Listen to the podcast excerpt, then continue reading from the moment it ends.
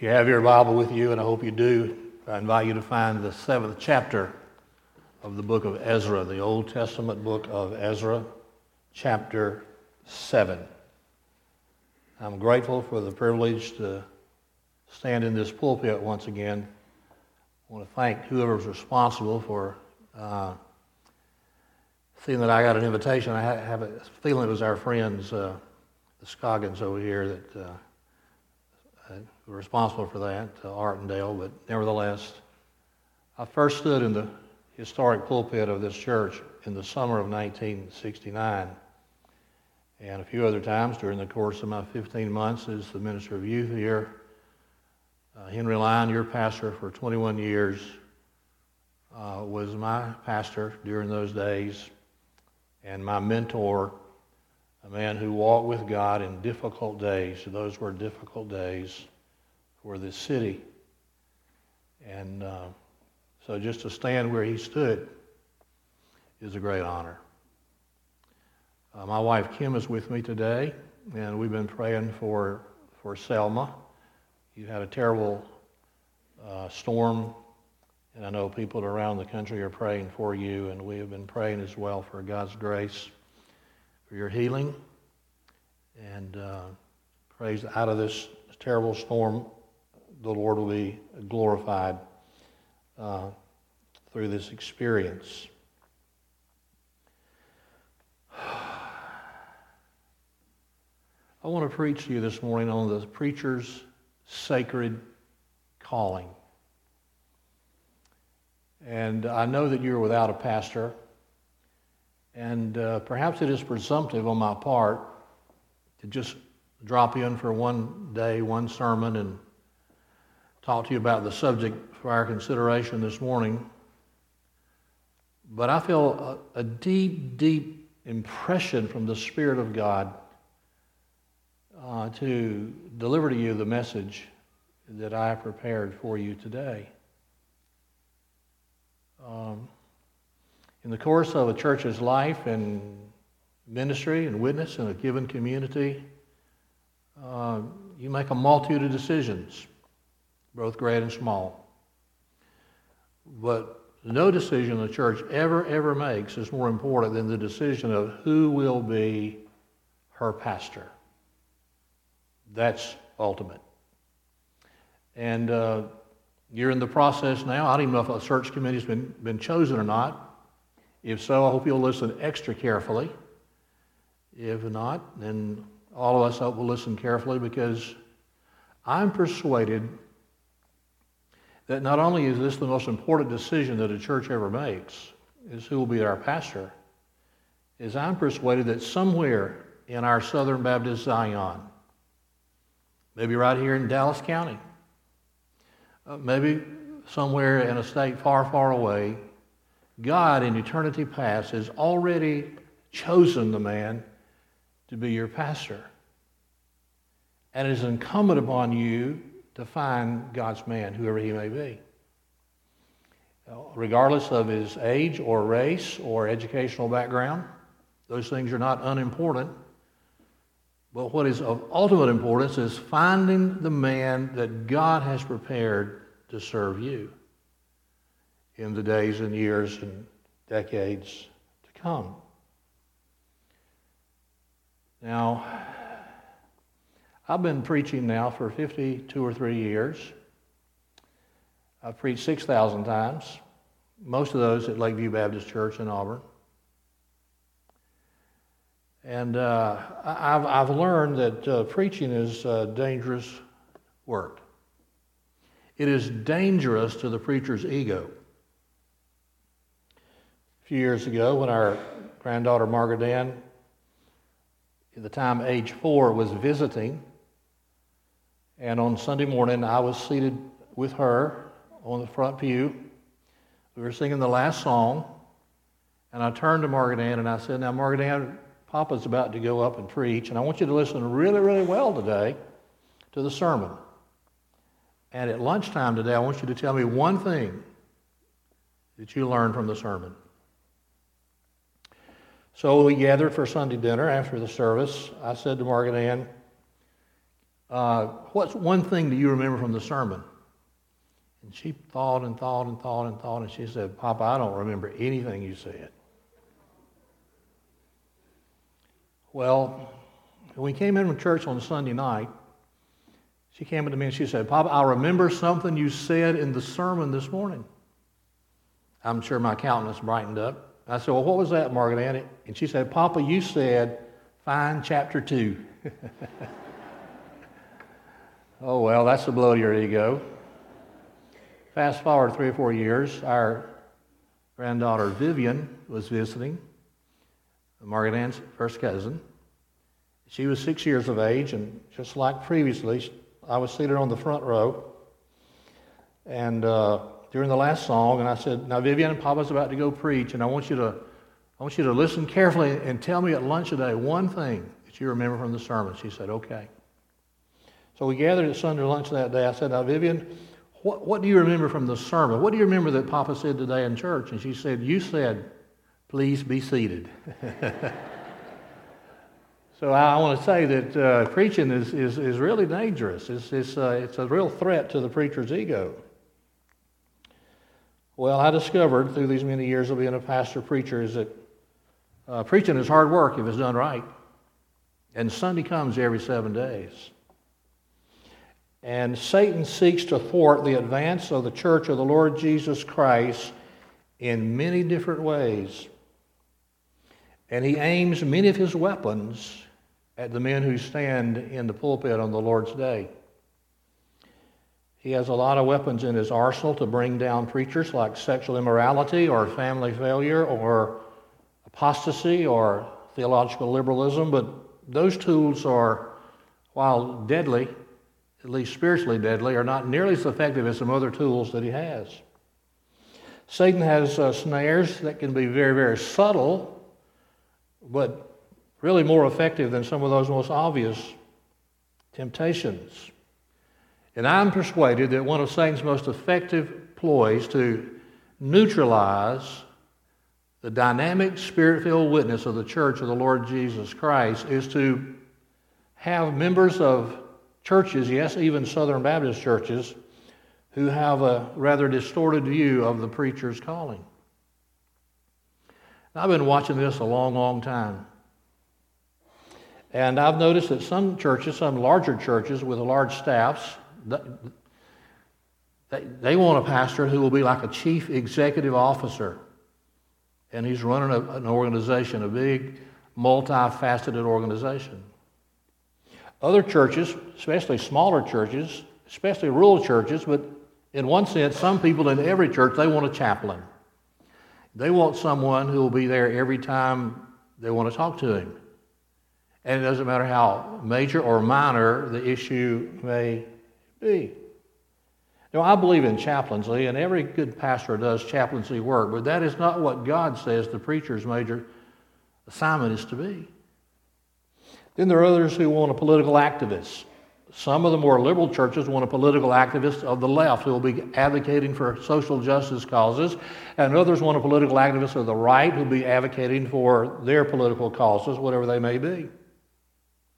And now there's a growing number of churches who want and who have as their pastor what we would call a life coach, who comes Sunday by Sunday and stands before the people of God and gives seven tips about this or three principles about that.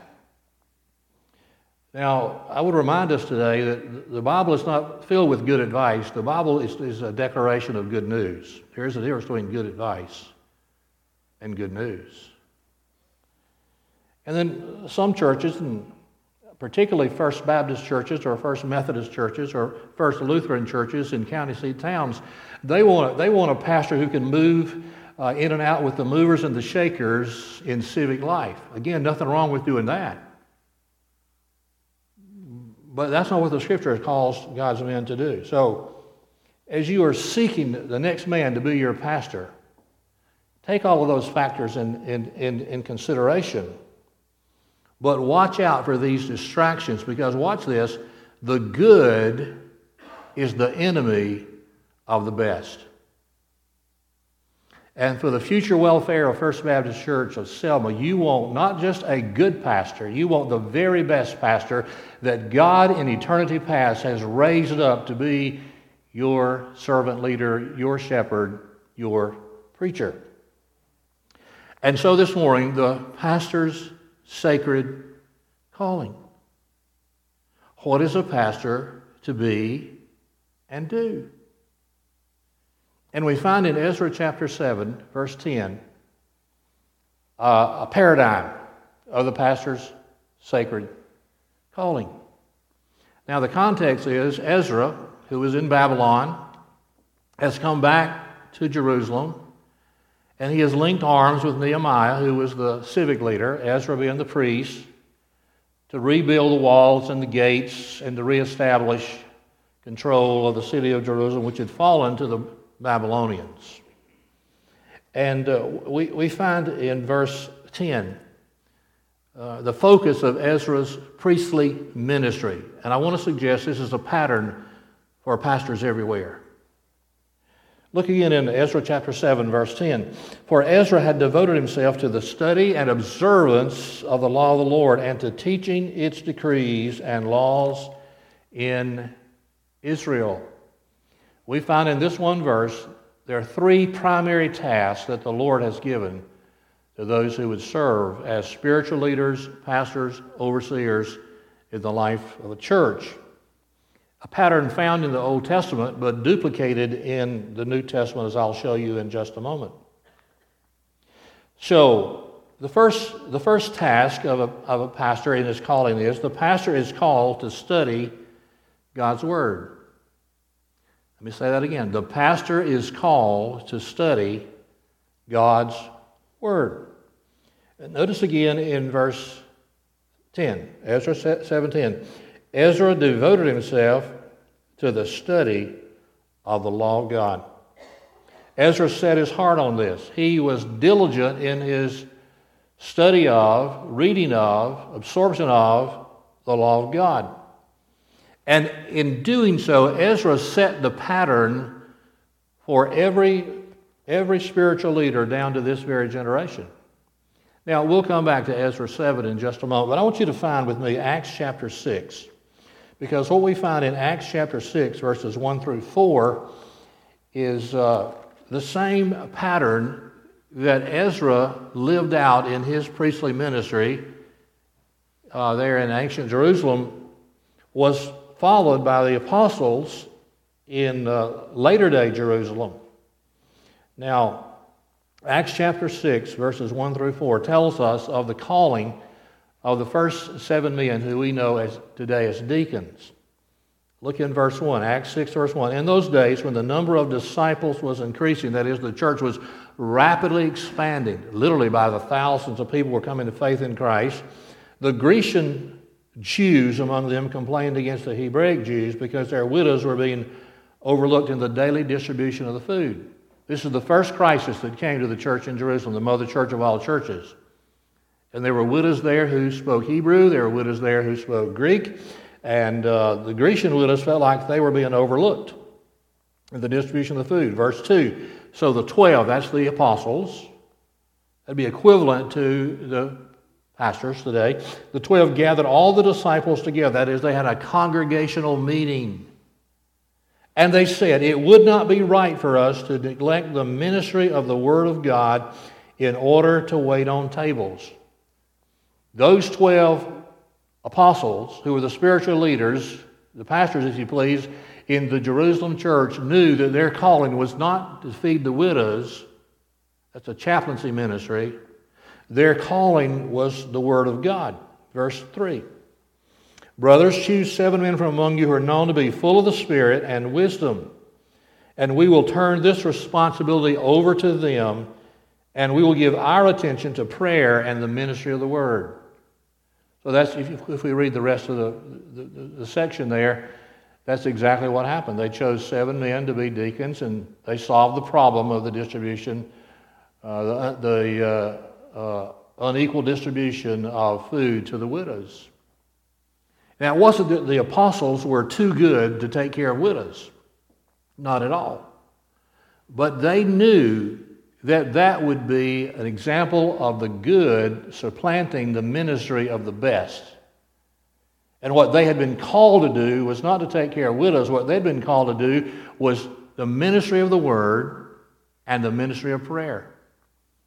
And so there's the study of the word of God. Now, uh, we'll come back to Ezra 7, but before we do that, let's find 2 Timothy chapter uh, 4, verse 2.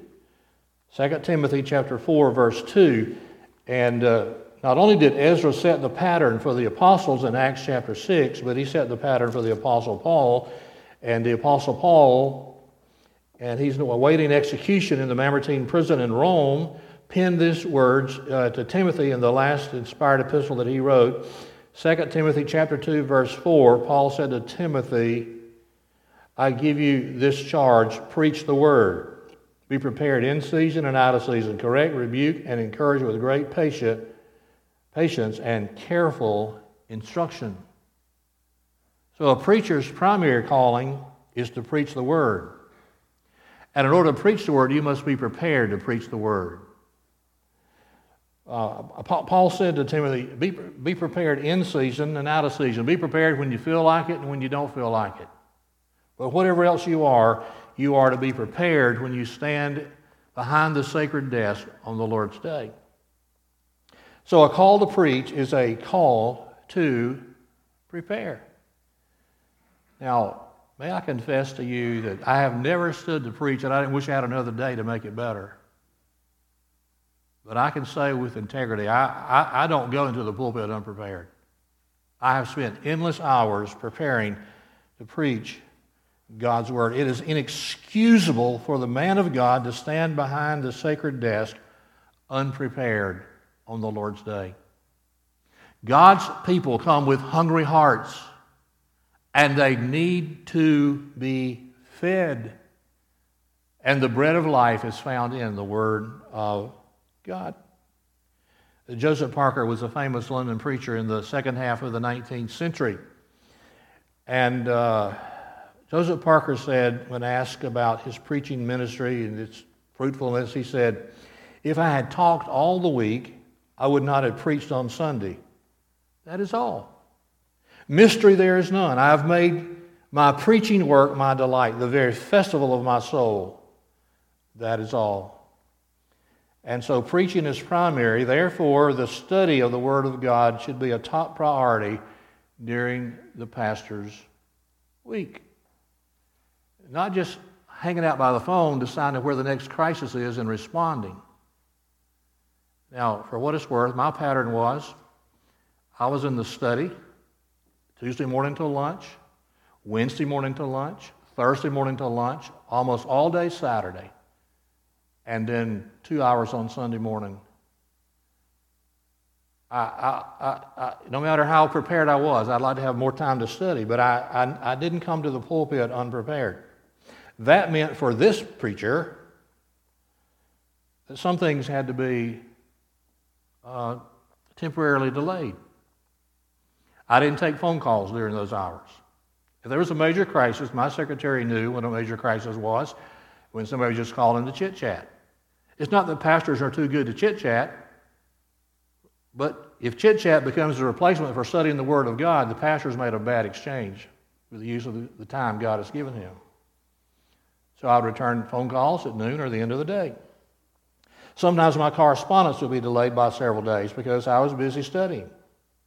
And so there's so many distractions that come in a pastor's in a pastor's week or a pastor's day, and the pastor has to guard against those distractions and learn to say no to some good things in order to say yes to that which is infinitely better, which is to be prepared to study the Word. And you think about it, it's a good job. I mean, I would, I would sit at my study desk sometimes and think, you know, these folks are paying me good money to read the Bible. You don't get much better than that. And so the pastor has an inexhaustible resource in this book to stand and proclaim Sunday by Sunday, year after year, decade after decade, thus saith the Lord. Owen Strahan, a young theologian, said, and I quote, The minister's study is where the church's health is decided. If the minister is weak in the study, he will be a mouse in the pulpit. If the minister is strong in the study, he will be a lion in the pulpit. We want lions, not mice, in our pulpits. May I say to you, with all the unction and function of my being, a lot of the problems we have in our, our country today, a lot of the moral meltdown that we see is because so many of our pulpits have avoided the controversial subjects and not proclaimed the whole counsel of God. And our people are not informed about what God thinks about the great issues of our time. So, what is the preacher's sacred calling? Number one, the preacher is called to study the Word of God.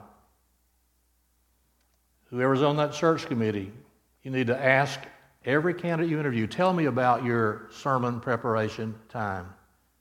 And be very particular and dig down deep. Number two, so we think about the preacher's sacred calling. The preacher is called not only to study God's Word, but he is also called to obey God's Word. Now, if you look in Ezra chapter 7, verse 10, we read that for Ezra, he devoted himself to the study and the observance of the law of the Lord. It's not enough just for the pastor to study the Bible, but he is called to obey the principles and precepts that are found therein and to embrace the doctrines that are taught therein. This is nothing less than a call to personal holiness. Now, all of us who are the sons and daughters of God are called to be holy. We read it in the Old Testament, we read it in the New Testament. This is what the Lord says Be holy as I am holy. We are to observe the laws of God. We are to obey the commands of God. We're not to compromise with sin. We're to, we're to live godly, holy lives in Christ Jesus. The, uh, James, who wrote the little letter that bears his name, said, Do not uh, uh, merely listen to the Word of God, do what it says. And the Apostle Paul, describing his own apostolic preaching ministry, said, and I quote, We put no stumbling block in anyone's path so that our ministry will not be discredited. In other words, he's saying, I want my life to be so clean, so pure, so holy that no one can look at me and make an accusation that I should not stand in the pulpit on the Lord's day. The Apostle Paul said to Timothy that the pastor must be above reproach. Now, it's impossible to find a sinless pastor because no Christian is sinless, but every Christian should be blameless. And certainly those who stand in the pulpits. Robert Murray McCheyne died at age 20, 29. He was pastor of a church in Dundee, Scotland. And uh, he wrote to a fellow pastor encouraging the necessity of the, a holy lifestyle. And this is what he said. I know you will apply hard to German, but do not forget the culture of the inner man. I mean, of the heart. How diligently, this, this was uh, 200 years ago, how diligently the cavalry officer keeps his saber clean and sharp. Every stain he rubs off with greatest care. Remember, you are God's sword, his instrument. I trust a chosen vessel unto him to bear his name. In great measure, the instrument, in great measure, according to the purity and perfection of the instrument, will be the success. Now, watch this. It is not great talents God blesses so much as likeness to Jesus.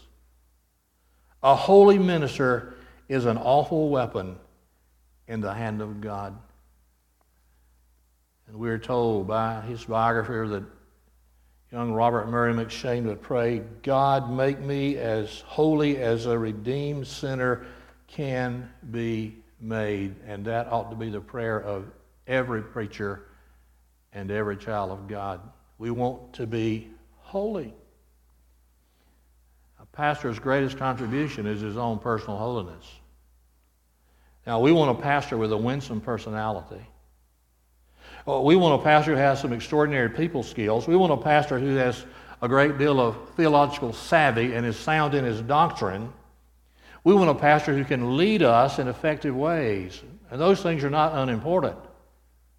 But far, far more important than all of those items that I just mentioned is that the man who is the pastor is a holy man of God. He not only studies the Word of God, but he makes his ambition to submit his lifestyle under the authority of Holy Scripture. Some years ago, I was having a pity party. And I was saying to the Lord, Lord, it's not fair. And I mentioned one pastor in our city who had great people skills, and I don't, and another pastor who was a gifted writer who wrote an article every week for the paper, and I don't, and another who had an incredible wit about him, and people were always laughing at him, like to be in his presence, and I don't, and another who had a great intellect, and I don't, and I was just saying, Lord, it's not fair. You gave all these talents and abilities to all these people, and you didn't give me much. And God said, Well, you can be holy. I got a punch to the gut. Every preacher can be holy. It's highly unlikely that First Baptist Church is going to get the wittiest pastor out there, or the greatest intellectual out there, or the most gifted writer out there. But you can, and you must find a holy man of God to stand in this pulpit on the Lord's day. When I was in high school in the 12th grade, we had English literature. Perhaps you did as well. We had to read the Canterbury Tales. And uh, this is all I remember from the Canterbury Tales. It was this comment about the, the priest. And it was simply said, if the gold rusts, what will the iron do? You don't need a pastor who rusts. You know a pastor is gold who doesn't rust. The preacher must reflect God's holiness as it is revealed in God's Word and obey God's Word. We're talking this morning about the preacher's sacred calling. We're talking about your next pastor. According to Ezra, he devoted himself, first of all, to the study of the law of the Lord, and second, to the observance of the law of the Lord. And then look back in verse 10 uh, again. He devoted himself to teaching its decrees and laws in Israel. Now, hold your place in Ezra chapter 7 and just turn over a few pages to Nehemiah chapter 8 because Ezra and Nehemiah go together. They were contemporaries. They, they uh, as I said earlier, Nehemiah was the political leader, governmental leader, and Ezra was the religious leader. And we read in Ezra, excuse me, in Nehemiah chapter 8, verses 1, 2, and 3, how Ezra practiced teaching the laws of God. And all the people assembled as one man in the square before the water gate, and they told Ezra the scribe to bring out the book of the law of Moses, which the Lord had commanded for Israel. And so on the first day of the seventh month, Ezra the priest brought the law before the assembly, which was made up of men and women, and all who were able to understand, that is, uh, older children, I suppose, what we'd call junior high age, maybe a little younger, I don't know. Now, watch this. Verse 3 He, Ezra, read it, that is the law of the Lord, from daybreak till noon. That's a pretty long service right there. He read it from daybreak to noon as he faced the square before the water gate in the presence of the men, women, and others who could not understand. And all the people listened attentively to the book of the law. Now, we saw earlier that Paul told Timothy Timothy, preach the word. Be prepared in season, out of season, correct, rebuke, and encourage with great patience and careful instruction. The preacher is to study God's word, obey God's word, and then stand before the people on the Lord's day and read the scriptures and explain the scriptures from Genesis to Revelation, line upon line, precept upon precept. And the reason we must preach the Bible is because we must preach Jesus. Uh, Jesus is the one and only Savior from sin. Jesus is not the best way to, get, to go to heaven. Jesus is the only way to go to heaven. I fear sometimes some today have this mistaken idea that Christians go to heaven first class and everybody else, at least all the good moral people, go to heaven second class. No, no, no. There's one name given among heaven, among men, by which we must be saved. There's one mediator, the Apostle Paul said to Timothy. One mediator between God and man, the man Christ Jesus, who gave himself as a ransom for all men. So if Jesus is the hope of the world, then we need to preach this Bible because this Bible is about Jesus. In the Old Testament, he's concealed. In the New Testament, he's revealed. In the Old Testament, he is prophesied. In the New Testament, we see these prophecies fulfilled. And so that's why it's incumbent for the, for the man of God to stand in the, in the pulpit and explain the scriptures. Because the scriptures are about Jesus. Jesus said of the Old Testament, it's all about me. If we could take this book and turn this book into a person, we would have the Lord Jesus. If we could take Jesus and turn him into a book, we'd have the Bible. Uh, Jesus is the hope of the world. There is no hope politically. There is no hope economically for us. It, it, it's not there. Our hope is found in the person and atoning work of the Lord Jesus Christ on the cross and his resurrection from the dead. And that's the only place there's any hope. And if the church fails here, we can't expect the world to pick up our failures. When I went to be pastor in Auburn 43 years ago now, 43, almost 44 years ago now, my goal was to preach through every book of the Bible. I couldn't do it in 42 and a half years. I just ran out of time. I covered all but two books of the New Testament, a good bit of the Old Testament. People don't need to hear the preacher's opinions about current events. People need to hear about Jesus. They need to hear that God has disclosed himself to us in Scripture. We, we preachers are not about ourselves. We, when we stand behind the pulpit, uh, we're, we're, to, we're to be like the donkey that carried Jesus into Jerusalem on the, on the week of his, of his crucifixion. And the crowds were cheering. They weren't cheering for the donkey, they were cheering for Jesus. When the preacher's done, the people ought to leave thinking about, ain't Jesus great? I love Jesus more than when I walked in the door. It means the preacher needs to guard against trying to entertain the, the members.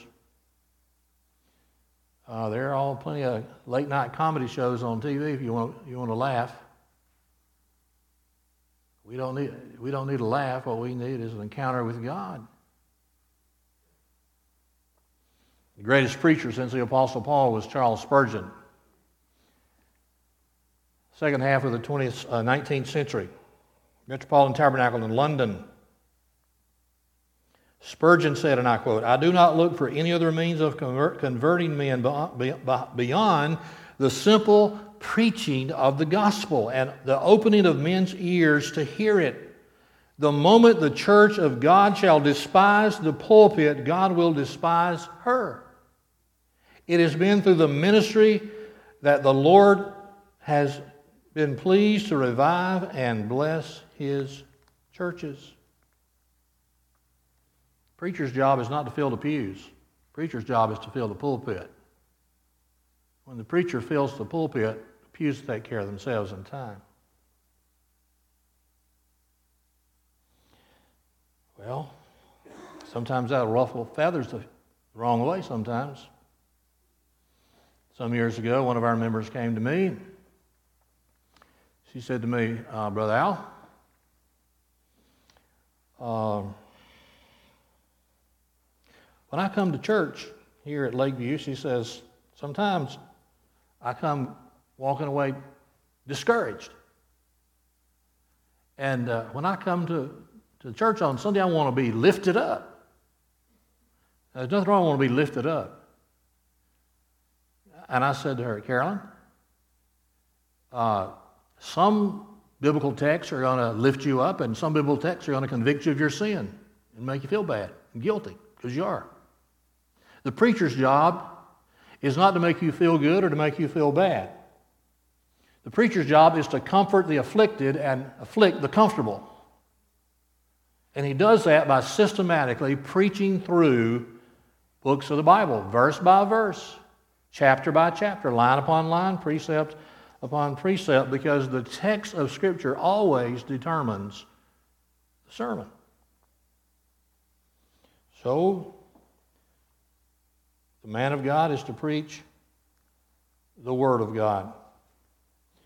We should be less concerned with making our people full of, our churches full of people, and more concerned with making our people full of God. If you walk away from the Lord's house on the Lord's day and you don't love Jesus more when you walked in the door, something didn't, something didn't happen that God won't do in your life. I can tell you that. You may have enjoyed it, you may have hated it, but if you didn't, you didn't go away with a deeper love for the Lord God Almighty, you just wasted your time. Now, I'm going to just uh, be really bold here and address the, the elephant in every Baptist sanctuary. This is my opinion. This is not in the Bible. I'm just going to step off for just a minute here. How long should we expect our pastor to preach? Until he's done. Now, I'm not going to put a time limit on it.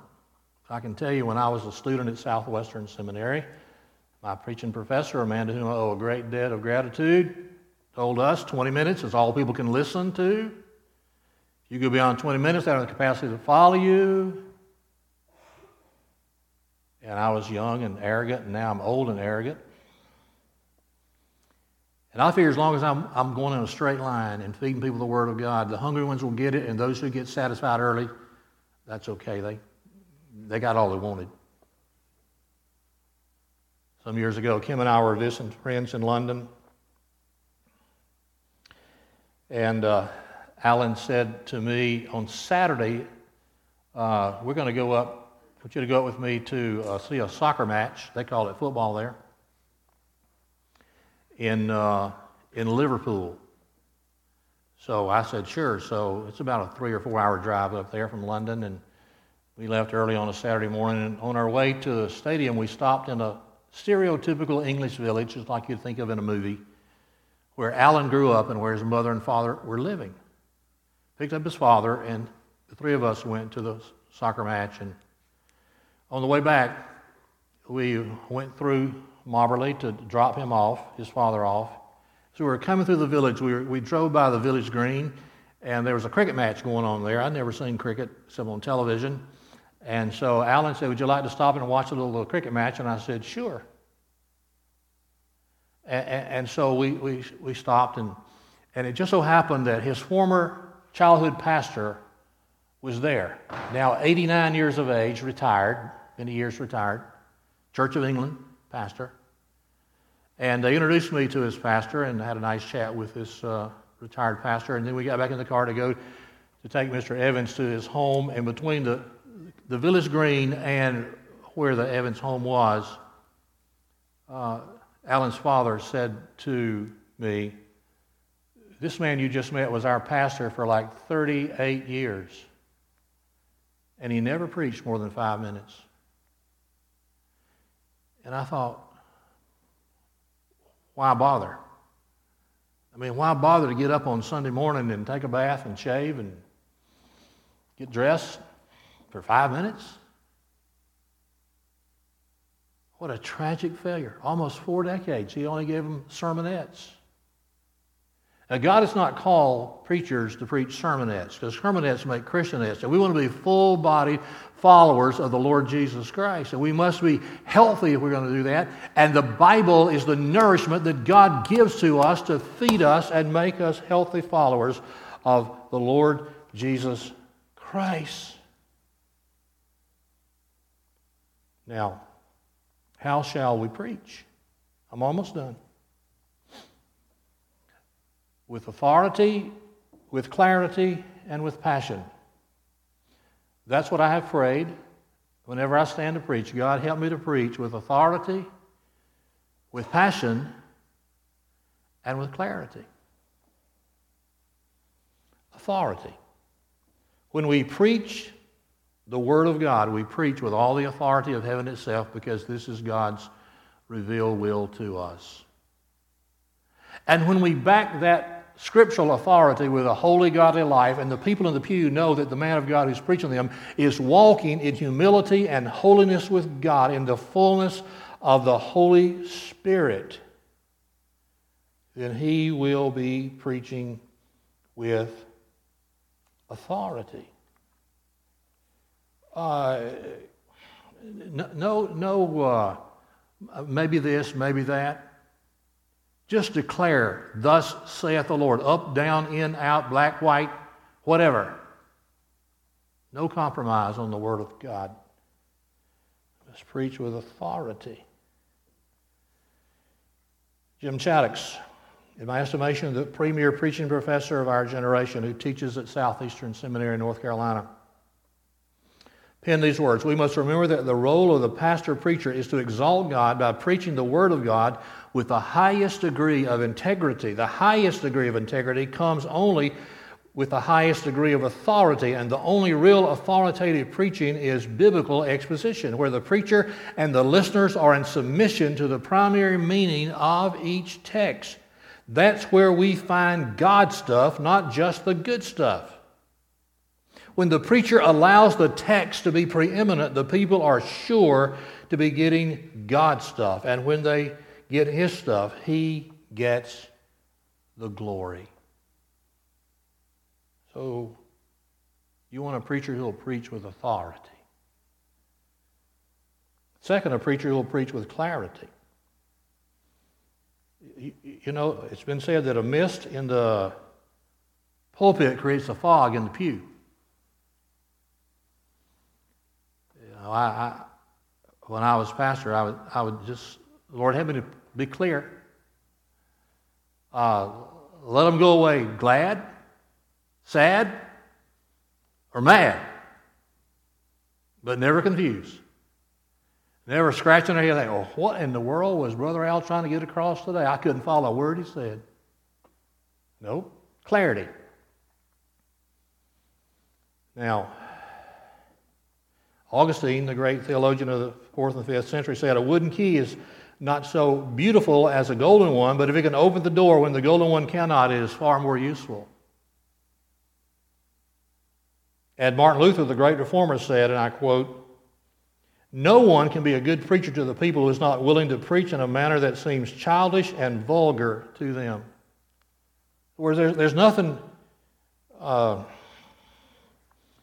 to be commendable for using big words when Little words will do. My, my heart was to preach in such a way that the 10 year olds could understand it if they wanted to. Again, Martin Luther says, When I preach, this is the great reformer in Wittenberg, Germany, 500 plus years ago. He said, When I preach, I don't pay attention to the doctors or the magistrates, and I have over 40 of those in my congregation. I have all my eyes on the servant maids and on the children. And if the learned men are not well pleased with what they hear, then the door is open. That was Luther. And when I went to Lakeview, 1979, from a country church in South Alabama to a university town with dozens of professors and faculty members on, on the membership roll, and now a dozen or so medical doctors, I preached to them just like they're sinners because they are.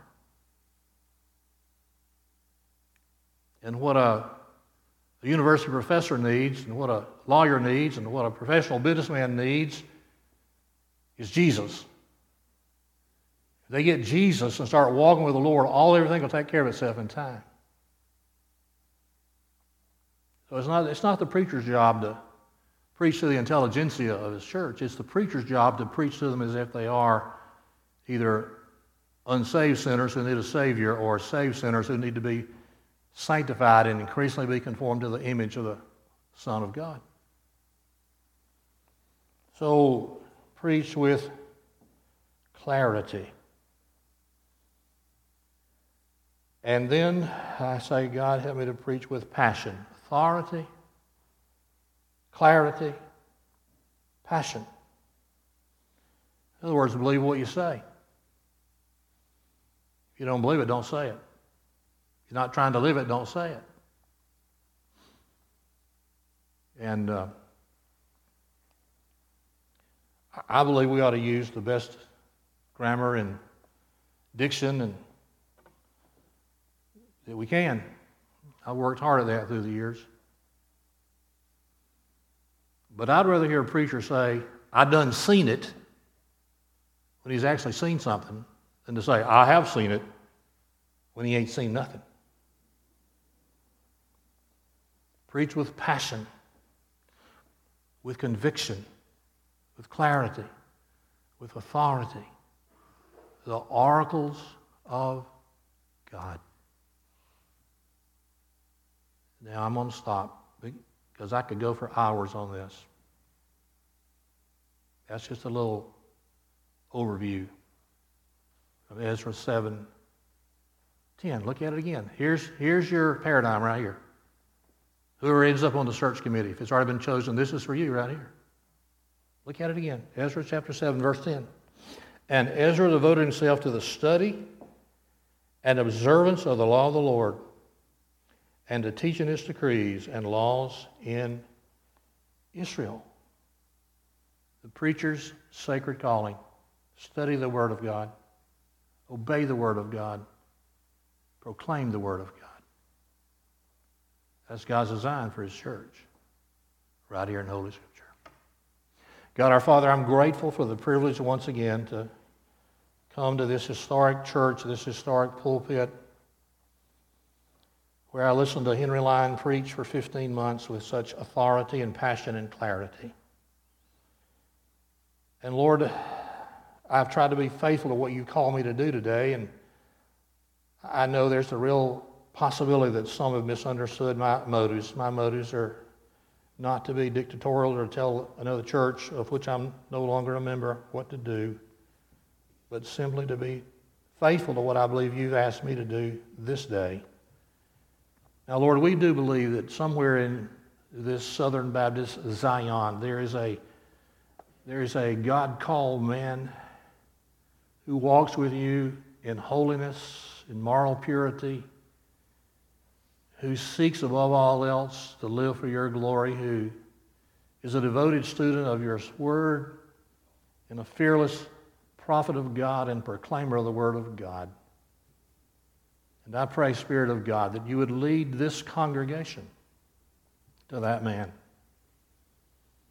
And that he might have a long and fruitful ministry here. That this church, which has such a great historic ministry, would see even greater days in the years to come if Jesus tarries than they've ever known in the past.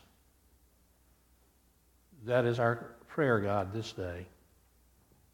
In Jesus' name, amen. In a moment, we're going to stand to sing our hymn of commitment, number 529 Change My Heart, O God. I've been asked to stand down front. I'm happy to do that. If any one of you wants to come and share with me a prayer burden, I'll be happy to pray with you. Someone here doesn't know Christ it's very likely that in an assembly of this many people, there's at least one person who's never yet trusted Jesus as his or her Lord and Savior. I have some good news for you. You can be saved today. You say, What do I have to do to be saved? You have to acknowledge that you've sinned against God and you cannot save yourself.